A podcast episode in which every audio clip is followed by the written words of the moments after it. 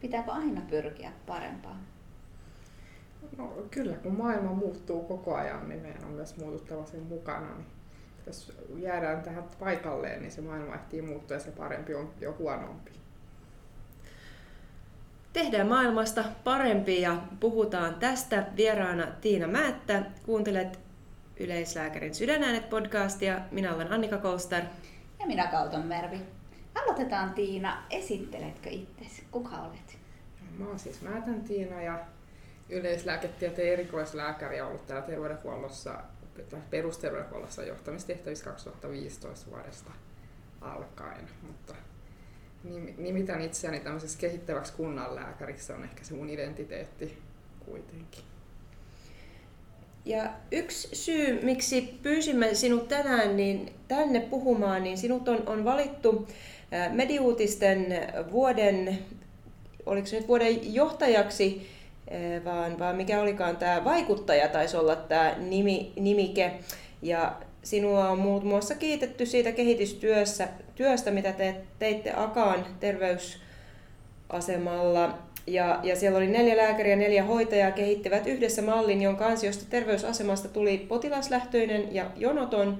Se onnistui, koska Urjalassa työntekijöille annettiin lupa epäonnistua ja testailla erilaisia käytäntöjä. Miten näet tämmöisen niin kuin tunnustuksen merkitystä? Minkälainen se on? No kyllä mä näen, että se on just tällä meidän perusterveydenhuollolle enemmänkin tunnustus kuin mulle yksilönä, koska niin kuin tuossakin ehkä käy ilmi, että mä en ole sitä tehnyt, vaan se meidän perusterveydenhuollon työntekijät sen muutoksen.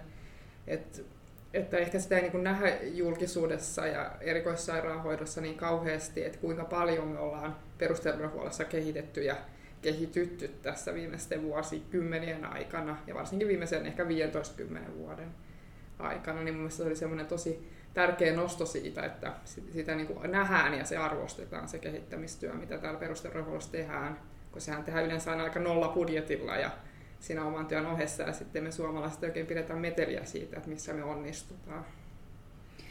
On ja kehittämistähän on paljon, mutta aika paljon se on ollut ehkä sitä, että tehdään pieniä pisteitä ja muutetaan yksi asia kerrallaan. Ja se mitä tavallaan, mikä, mihin ehkä tuossa tunnustuksessakin viitataan, että kyllähän siellä tarvii olla jonkinnäköinen koordinaatio ja jonkinnäköinen asian johtaminen, mikä vie kuitenkin sitä asiaa eteenpäin. Minkälaisena sä näet tämmöisten asioiden johtamisen? No kyllä mun mielestä se on semmoista et, et jos niinku kehittäminen tulee sieltä ylhäältä, että niinku ikään kuin johto kehittää ja keksii jonkun hienon idean, niin sehän sitten saattaa tulla hetkeksi aikaa toimimaan, saattaa toimiakin ihan hyvin, mutta sittenhän se unohtuu, kun porukka vaihtuu tai tapahtuu jotain. Että sitten se niinku palataan takaisin siihen vanhaan, että silloin kun se tulee sieltä henkilöstöstä ne ideat ja se ajatus ja se tahtotila, niin silloin se yleensä on paljon stabiilimpaa. Et, et mä näen jotenkin siinä sen johtajan roolin semmoisena niin mahdollistajana ja valmentajana ja semmoisena, ja niin kuin asettamaan niitä tietenkin niitä semmoisia ylärajoja, että just joku budjetti tai terveydenhuoltolaki, että meilläkin siellä Urjalassa se tehtäväksi anto oli multa heille se, että muistakaa vaan terveydenhuoltolaki, että se on se raja, että siinä pysytään, että kaikkea muuta saatte kokeilla, niin tosi hyviä ideoita sieltä tuli sitten. Joo. Ja nostit, nostit myös sen niin kuin luvan epäonnistua, koska sehän on niin, että jos pelkää epäonnistumista, niin, niin moni onnistuminen ja iso oivallus jää saavuttamatta. Onko siinä jotain niin kuin konkretiaa, mitä sä voisit meille Kyllä. kertoa tämän, tämän aiheen ympärille? Mun mielestä sitten se Urjalankin kehittämisprojekti oli siinä mielessä niin kuin, ei oikein onnistunut, koska se onnistuu. Eli kun siellä ei tullut niitä, että tämä ei toimi. Kun siitähän me opitaan kaikkein eniten, kun me huomataan, että ei tämä toimikaan syystä X, ja sitten me pystytään kehittymään paremmaksi. Että, että kyllä mä niin näen sen, että sitä pelätään sitä epäonnistumista hirveästi, ja sitten ajatellaan, että koko kehittäminen on turhaa, kun tämä ei nyt onnistunutkaan, että me ei päästy tavoitteisiin vaikka tällä, vaikka sehän on just hyvä esimerkki, että tämä ei olekaan meille sopiva malli, että sitten etsitään jotain toista. Että sitä pitäisi nähdä enemmän semmoisen oppimisprosessina kuin että aina pitää mennä kerralla maaliin. Joo, ja sitten kehittämistähän on ollut paljon ja jotenkin tuntuu, että välillä öö, myös ehkä väsytään siihen kehittämiseen. Onko tämmöisiä asioita tullut vastaan sun ura-aikana, että tulee kehitysväsymys? Kyllä, aivan. Ja sitten kun niin kuin sanoin, niin perusterveydenhuollossahan sitä tehdään yleensä sillä nolla budjetilla, että siihen ei ole riittävästi aikaa eikä resursseja. Et, et totta kai sen ymmärtää, että kun sitä kysyntää on perusterveydenhuollossa koko ajan paljon, ikään kuin töitä enemmän kuin työaikaa, niin sitten kun siitä pitää uhrata sille kehittämiselle, niin se monesti sitten koetaan uuvuttavaksi, vaikka sitten kun sille ottaa sen aikansa, niin yleensähän se säästää jostain, kun niitä asioita tehdään paremmin, että se kysyntä saadaan haltuunsa. Mutta että kyllähän tämä, niin tämä ajankohtakin on hirveän haastava perusterveydenhuollossa kehittämiseen, kun ajatellaan, että meillä on ollut kaksi vuotta korona ja se on lisännyt ihan hirveästi työtehtäviä perusterveydenhuollossa. Ja nyt tätä kysyntää, niin kuin hoitovelkaa tullut, niin kyllä sen, sen niin kuin, aina sitä miettii, että, että on tosi hankala aika myös kehittää asioita just sen takia, että on niin paljon sitä muutakin työtä, mutta siitä huolimatta, jos vaikka Akassa Auriolassa, niin niin se jotenkin eteni siitä huolimatta, että mä oon tosi ylpeä siitä väestä, että ne jakso sitä muutosta tehdä. Niin ja varmaan siinä on ollut myös se kokemus, että on niinku tarvetta muutokseen, kun siihen on lähdetty mukaan. Ja joskus ajattelen, että ehkä tämä, missä nyt ollaan, niin se, se on myös tavallaan niin kuin nyt ei voidakaan jatkaa kuten tähän asti ja, ja, ja vaikka niin, että, että aina niin kuin potilas tulee lääkärille, joka ohjelmoi ne jatkot ja sitten uudestaan, mutta on siinä iso toimintatapamuutos edessä. Kyllä. Ja ehkä tämä on just siitä, mistä tuossa alussa puhuttiinkin, että kun se terveydenhuolto on muuttunut niin kovasti, siis perusterveydenhuolto tässä viimeisten vuosikymmenen aikana, että me voida tehdä enää samalla lailla kuin me ollaan tehty 90-luvulla tai 2000-luvun alussa, että ei meillä mitenkään riitä väki ja rahat ja kenenkään niin kuin jaksaminen semmoiseen toimintamalliin. Onko ihmiset myös muuttuneet sinun mielestä? Mä tuli nimittäin mieleen tässä yksi, yksi hyvä keskustelun avaus, jossa puhuttiin ää, niin kuin Karjalan projektista niin kuin isona terveyden edistäjänä ja silloin niin kuin vielä 70-80-luvulla, kun ihmisille sanottiin, että tehkää näin niin, niin, ja se on niin kuin teille hyväksi, niin, niin se toteutui, mutta nyt, nyt se, että niin kuin riit sanoo, että tehkää näin, niin se ei enää niin kuin riitä. Kyllä. Ja toi on ihan totta ja just on kovasti miettinyt sitä tässä nyt tämän koronarokotteiden myötä, että et, et sehän on ihan jotenkin uusi ilmiö mun mielestä niin kuin terveydenhuollossa se, että, tai ei kauhean uusi, onhan sitä ollut jo silloin aikanaan, mutta se on niin nyt voimakkaampi ilmiö, että, että kyseenalaistetaan just tutkimustietoa ja asiantuntijuutta ja ajatellaan, että se mun googlettelu voittaa sen vaikka jonkun pitkän linjan tutkimuksen, että se on se on kyllä muuttunut ja sen huomaa ihan myös potilastyössä. Se riippuu totta kai aika paljon paikkakunnista ja siitä väestöpohjasta, että kuinka paljon sitä on, mutta sitä on huomattavasti mun mielestä enemmän. Onko tämä semmoinen, mikä pitäisi ottaa huomioon silloin, kun suunnitellaan palveluita, koska tulee ehkä enemmän sitä pohdintaa, mietintää, eri näkökulmien peilaamista ennen kuin tavallaan päästään siihen hoitosuunnitelmaan, niin pitäisikö tämä myös huomioida, kun suunnitellaan niitä palveluita? Kyllä mun mielestä, ja ja totta kai optimitapauksessa pitäisi ottaa niitä asiakkaita mukaan niitä palveluita suunnittelemaan. Mutta sitten varmaan se niin kuin yhteiskunnallinen ongelma on mielestäni siinä se suurempi, että, että johtuuko se jostain meidän koulutuksesta vai mistä, että, että enää niin kuin sitä ei ymmärretä, että mitä se tutkimus ja tiede vaikka ylipäätään on. Että, että juuri niin kuin sanoin, että, että sitä ajatellaan, että se, että kun kaveri kertoo, niin se on niin kuin voimakkaampi tosi kuin se tutkittu tieto. Joo, ja mä uskon, että, että mehän niin kuin ihmisinä me haluamme kuun, kuulla tarinoita ja me haluamme myös sitä niin kuin vakuuttavaa tietoa, että välillä ajattelen, että voi kun se olisi ihanaa, kun lääkärinä voisin sanoa, että otat tämän tabletin, niin tällä paranet. Ja, ja, ja, ja siihen tietää, että se nyt ei kaikki eivät nyt parane, että nyt kokeillaan tätä ja tähän voi liittyä ongelmiakin, mutta just semmoinen niin kuin absoluuttinen totuus, niin se on vähän niin kuin puuttuu nykyään. Tai pitkään puuttunut niin kuin lääkärin todellisuudesta. Kyllä, ja se onkin ollut just sitä, mitä tässä on itsekin tässä sitten omassa yleislääkärin työssä miettinyt, että mitä potilaillekin sanot, lääketiede ja yleislääketiedehän on sitä semmoista, että mikään ei ole varmaa yleensä, vaan ne on niitä todennäköisyyksiä ja sitä, sitä siellä edetään ja sitten se tuntuu olevan monesti sitten niin kuin haaste, vaikka jos miettii nuorta lääkäriä, joka tulee sieltä hyvin vahvasta tiedemaailmasta, niin niin kuin sopeutua siihen tai tottua, että se asia ei olekaan ihan niin, kaikki ei ole niin mustavalkoista tai niin faktaa ja sä et yleensä tiedä juuri mistään mitään tai ainakaan niin kuin riittävästi. Mm. Mutta toi on mielenkiintoinen keskustelu mun mielestä, jos katsoo niin kuin vaikka 100 vuotta tai 50 vuotta taaksepäin, että mitä hoitoja mitä sairauksia ikään kuin oli ja mitä ajateltiin, että mistä se johtuu. Että kyllähän Semmelweisillekin niin kuin naurettiin, kun se väitti, että pitää pestä kädet ennen kuin menee, menee sy- synnytysosastolle. Että, että, että se, siinä on niin kuin, melko lyhyessä ajassa kuitenkin niin paljon muuttunut, niin mä olisin tästä Tiina sinulta kysynyt, että sun uran aikana, niin mitkä on sellaiset asiat, jotka kliinisessä työssä tai käytännön asiat, jotka on niin selkeästi muuttunut? Kyllä niin kuin, jos miettii sitä käytännön työtä, niin sitten se tiettyjen niin kuin tutkimusvalikoima, tai siis se, että kuinka paljon pitää tutkia asioita.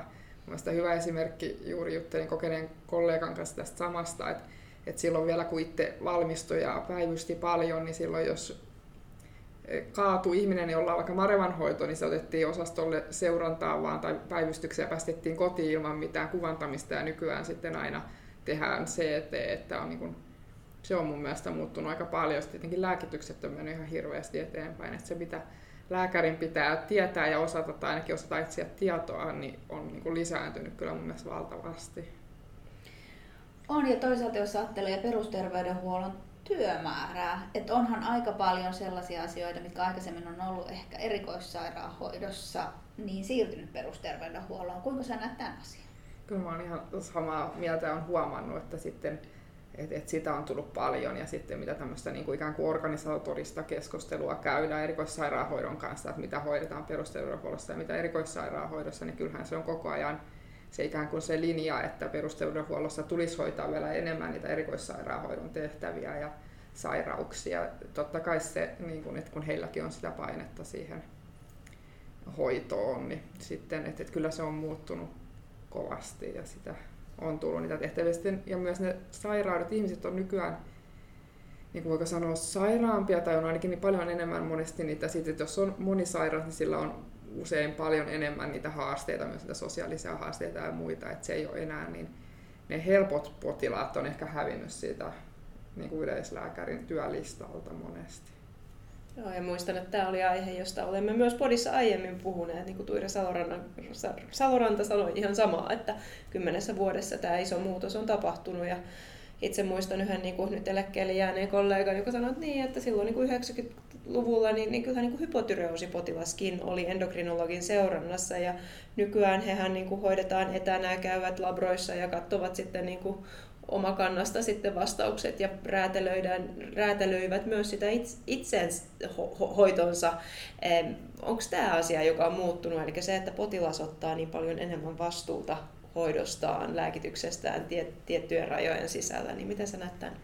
On kyllä, joo, juuri näin. Että et kyllä sitten, ja tämä ehkä liittyy myös siihen, mistä puhuttiin äsken, että sitten et, et ihmisestä on, niin kuin, potilasta on tullut myös se niin kuin itse se toimija ja mm. silloin se toimijuus, että ei ole enää niin, että se lääkäri sanoo, että nyt tehdään näin ja sitten hän sokeasti luottaa ja tekee, että et, et kyllä se on muuttunut paljon, vaikka just tota diabeteksen hoitoakin, niin että kyllä itsekin muistan 2000-luvun alusta ja sitten kokenut kollega kertoi, että 90-luvulla niin diabeetikot kävi kolmen kuukauden välein lääkärissä. Nykyään se on hyvä, kun ne käy kerran vuodessa, että, että kyllähän se on muuttunut kovasti se ja samalla hoito. on diabeetikon kyllä ennuste parantunut ihan huimasti, että, että kyllä. Mitä, mitä nyt sitten vaikka etäsokeriseurannan myötä voi, voi nuori tehdä, niin, niin on, on huikea matka on, on kyllä. Et, et en sano, että, se, et ennen oli paremmin, Joo. vaan juurikin se, että sitä on hyvä kyseenalaistaa niitä toimintakäytäntöjä, että onko tämä järkevää käydä vaikka lääkärillä näin tiheästi vai voisiko tätä hoitaa jotenkin muuten.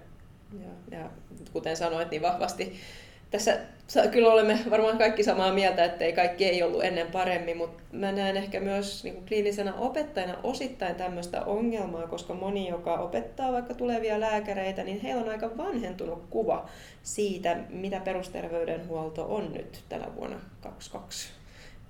Kyllä, mä oon huomannut ihan saman, saman asian tuolta niin kuin tuolla kentältä, että kun erikoissairaanhoidon vaikka palautteita tai mitä he niin kuin olettaa, että me perusterveydenhuollossa tehdään, niin et sitä mä oon pitkään ja vuosikymmenen puhunut, että kun on esimerkiksi täällä Tampereella noita ketjulähettijaksoja, niin se olisi mahtavaa, kun sieltä erikoissairaanhoidosta tultaisiin myös sinne terveyskeskukseen ketjulähettijaksolle. Ja ketjulähettijakso, haluatko hieman avata sitä, että mitä se on? Eli se on semmoinen yliopiston kanssa, eikö niin, tehty, että että tota, sillä omalla palkalla voi mennä viikoksi tai kahdeksi, yleensä se on viikoksi, niin sinne tutustumaan johonkin erikoisalalle. Et esimerkiksi jos haluaa lisää tietoa vaikka lastentaudesta, niin mennään lastentauteja seuraamaan sitten viikoksi, eli se irrotetaan sieltä. Ja samalla sitten vähän tuodaan sitä perusterveydenhuollosta tietoa sinne erikoissairaanhoitoon. Kyllä, Kyllä tämä itse asiassa olla perusterveydenhuollon yksikön kautta, minkä kautta ne ketjulähetit menee, mutta nimenomaan se semmoinen niin tiedon siirto ja asioiden kehittäminen Kyllä. on siinä se olennainen. Otit tuosta puheeksi just tavallaan tätä, että asia ei kuulu tänne ja, ja tämähän on asia, joka vähän niin kuin organisaatiot joskus niin kuin kiistelee, mutta minkälaiseen rooliin potilas joutuu siinä, kun hänelle tulee ikään kuin viesti, että et kuulu tänne eikä tätä, tätäkään lähetettä nyt ole hyväksytty. Niin, mä oon miettinyt tätä samaa asiaa paljon, varsinkin kun tuntuu, että mielenterveyspuolella tämä on nyt jotenkin noussut pinnalle, että, että moni asia, että, että ei ole riittävän sairas päästäkseen hoitoon. Että kyllähän se pahimmillaan tulee varmasti sille potilaalle todella semmoinen olo, se, varsinkin jos on mielenterveyssairaan niin vaivasta kyse, että, että mä vaan niin kuin liioittelen tai mua ei oteta vakavasti. Mm. Että kyllähän tämä ihan järkyttävää. Ja sitten jos miettii sen, niin kuin sen organisaation kannalta, sehän on ihan hirveätä hukkatyötä tämmöinen pomputtelu ja asioiden siirto. Että mun mielestä oli hyvä esimerkki. Tein tota, edellisessä työssäni paljon hallintoa, mutta vähän potilastyötä oli jonkun taisin korvata, kun yksi lääkäri oli kipeänä ja tehdä sitten vastaanottoa ja tein lähetteen erikoissairaanhoitokolonoskopiaan, kun oli hemoglobiini matalalla ja epäilin, että siellä on varmaan suolistoperästä, niin sitten se lähete käännettiin takaisin ja sanottiin, että pitää tämä hematologialle lähete. Ja tota, sitten kun se huomattiin, että tämmöinen palaute on tullut ja sitten tehtiin lähete hematologille, hematologi katsoo ja palauttaa sen taas, että tehkää terveyskeskuksessa lähete Skopiaan. Ja sitten terveyskeskuksesta taas tehtiin se lähete sinne Skopia ja sitten löytyikin pahanlaatuinen kasvain siellä suolessa. Että asia olisi voinut hoitua sillä, että jos se kokee siellä, että tämä kuuluu toiselle erikoisalalle, niin siirtää sen. Että tässä oli sitten ainakin yli, oliko melkein puolen vuoden viive tässä diagnostiikassa just tämän pompottelun takia. Mm.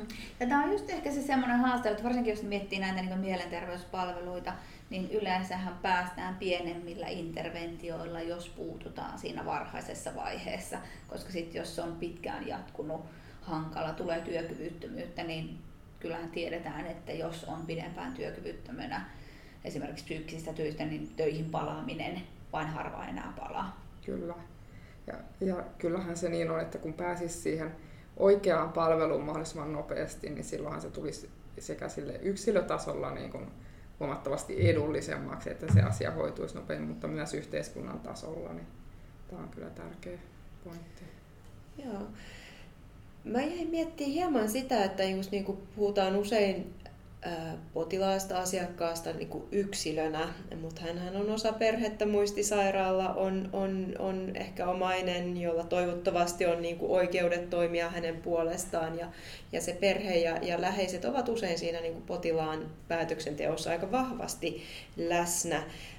Toisaalta laki joskus aika tiukastikin ottaa kantaa, että ei saisi niin kuin omaisille kertoa potilaan asia, asiat asioista ja näin, niin olet toiminut paljon johtotehtävissä, niin onko tämä niinku ongelma siellä, sieltä katsottuna?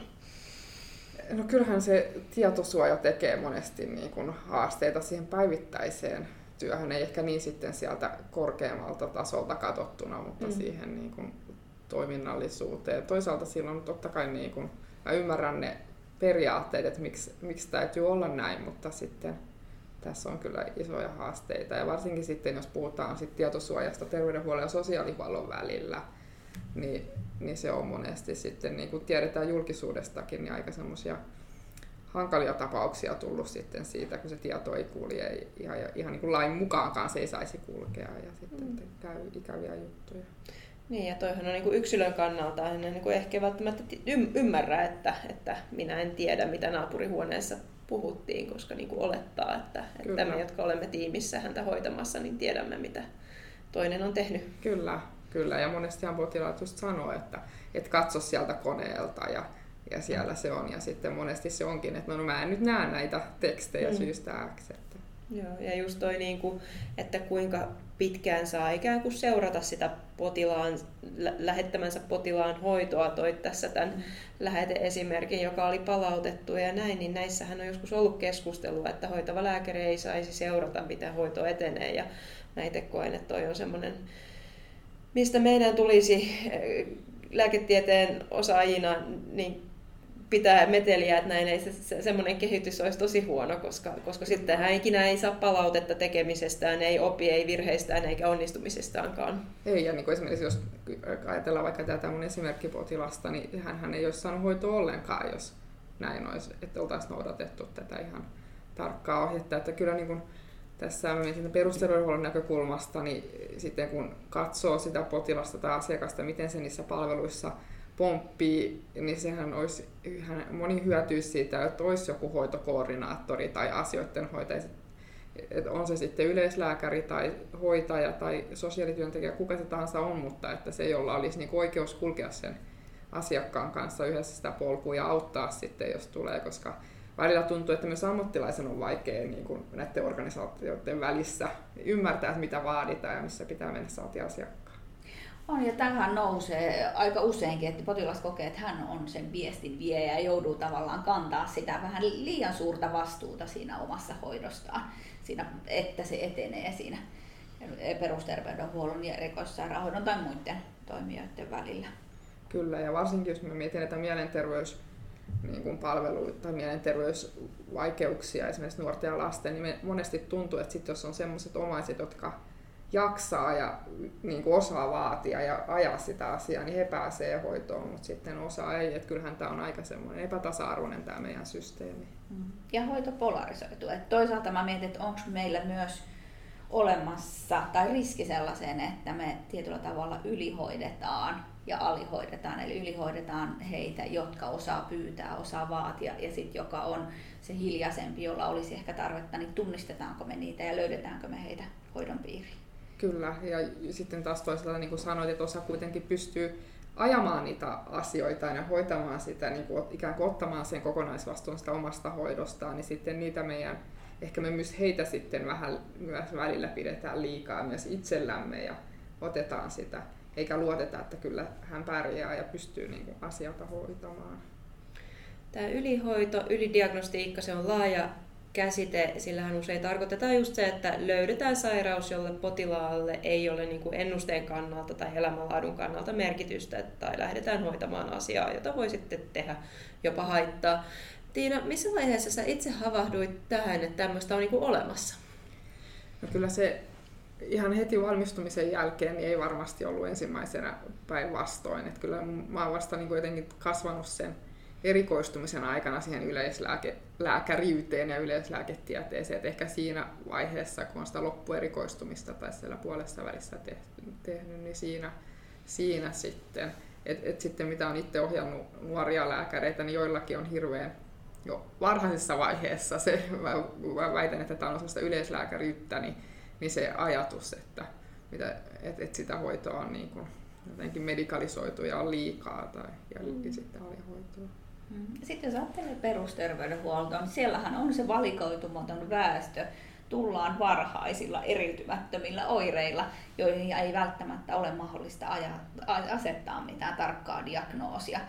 Mutta se ehkä semmoinen ajankäyttö diagnostisena välineenä se epävarmuuden hallinta niin haastaa siitä, että tehdäänkö tutkimuksia, jotka ei välttämättä tuo potilaalle mitään terveyshyötyä tai vaikuta siihen elämänlaatuun. Kyllä. Ja mä ainakin olen huomannut sitten, niin kun jos miettii omaa lääkäriyttä, niin alkuahan se oli hirveän vaikea ymmärtää, että, että, sitä, että mä en pystykään hoitamaan tai tutkiin tai nimeämään tätä tiettyä asiaa, minkä takia se potilas on mun vastaanotolla.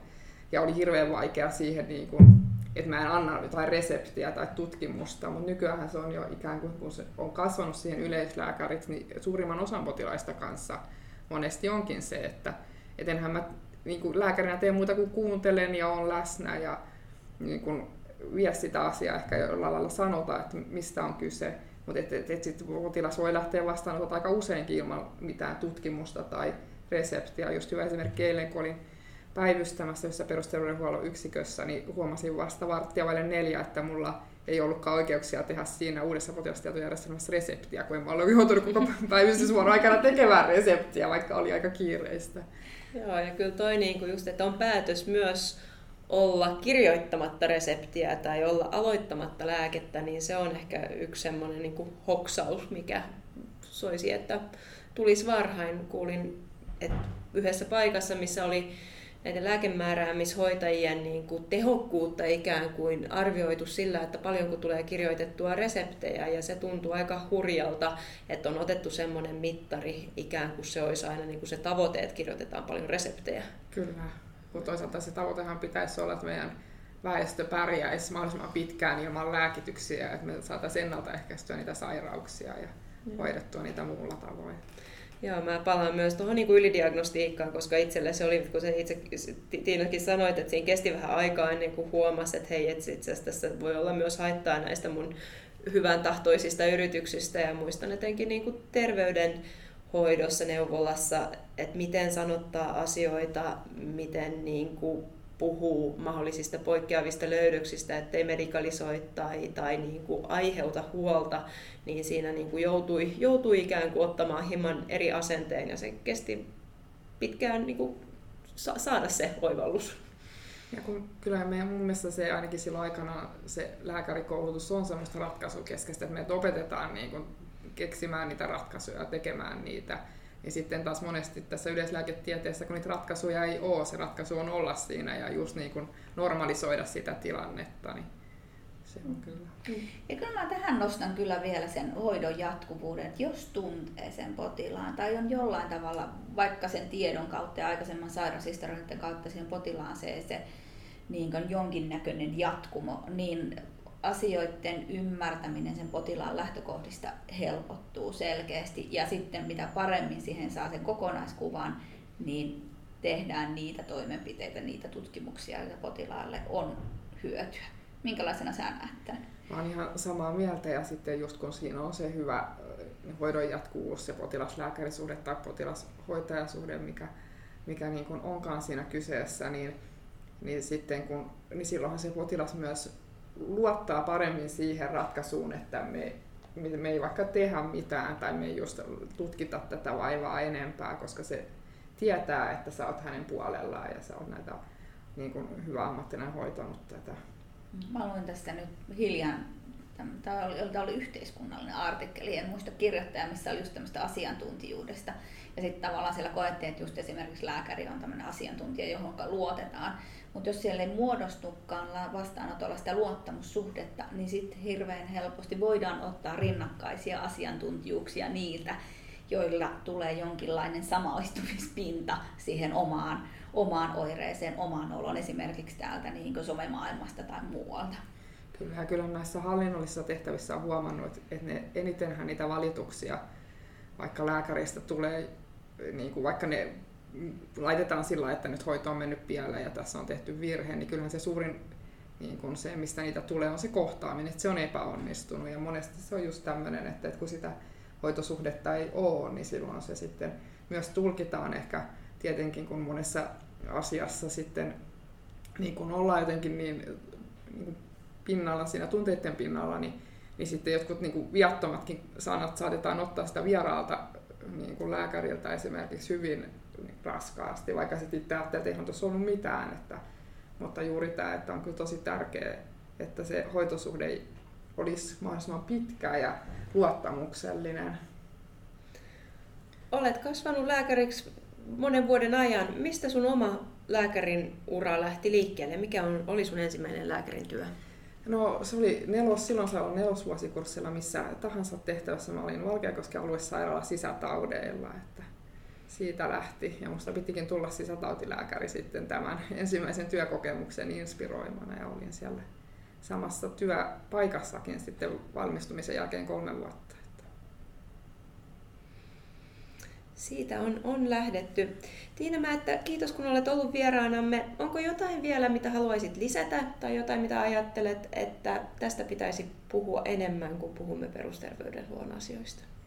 No ehkä juuri se, mitä tuossa alussa sanoin, että meidän pitäisi perusterveydenhuollossa jotenkin nostaa sitä kissan häntä itse ja kertoa, että miten hyvää työtä me tehdään ja kuinka hyviä malleja on olemassa. Että meitä ehkä painaa semmoinen vähän semmoinen liika vaatimattomuus ja ehkä ei itsekään arvosteta aina sitä omaa niin kuin, yksikötä työtä niin paljon kuin kuuluisi. Nyt varsinkin kun on kiertänyt tässä ympäri Suomen erilaisissa perusterveydenhuollon pisteissä, niin kyllä huomaa, että tosi hienosti tehdään asioita ja ihmiset on niin kuin suurella sydämellä mukana. Että tätä mun mielestä pitäisi korostaa yhä enemmän. Että ei ole vain se erikoissairaanhoito, joka on meidän huippua, vaan meillä on myös Suomessa tosi huippu perusterveydenhuolto. Siihen onkin hyvä lopettaa ja jatkamme hyvää työtä. Kiitos vielä vierailusta. Kuuntelet Yleislääkärin sydänäänet podcastia. Minä olen Annika Koster. Ja minä Kauton Mervi. Kiitos Tiina. Kiitos. Kiitos.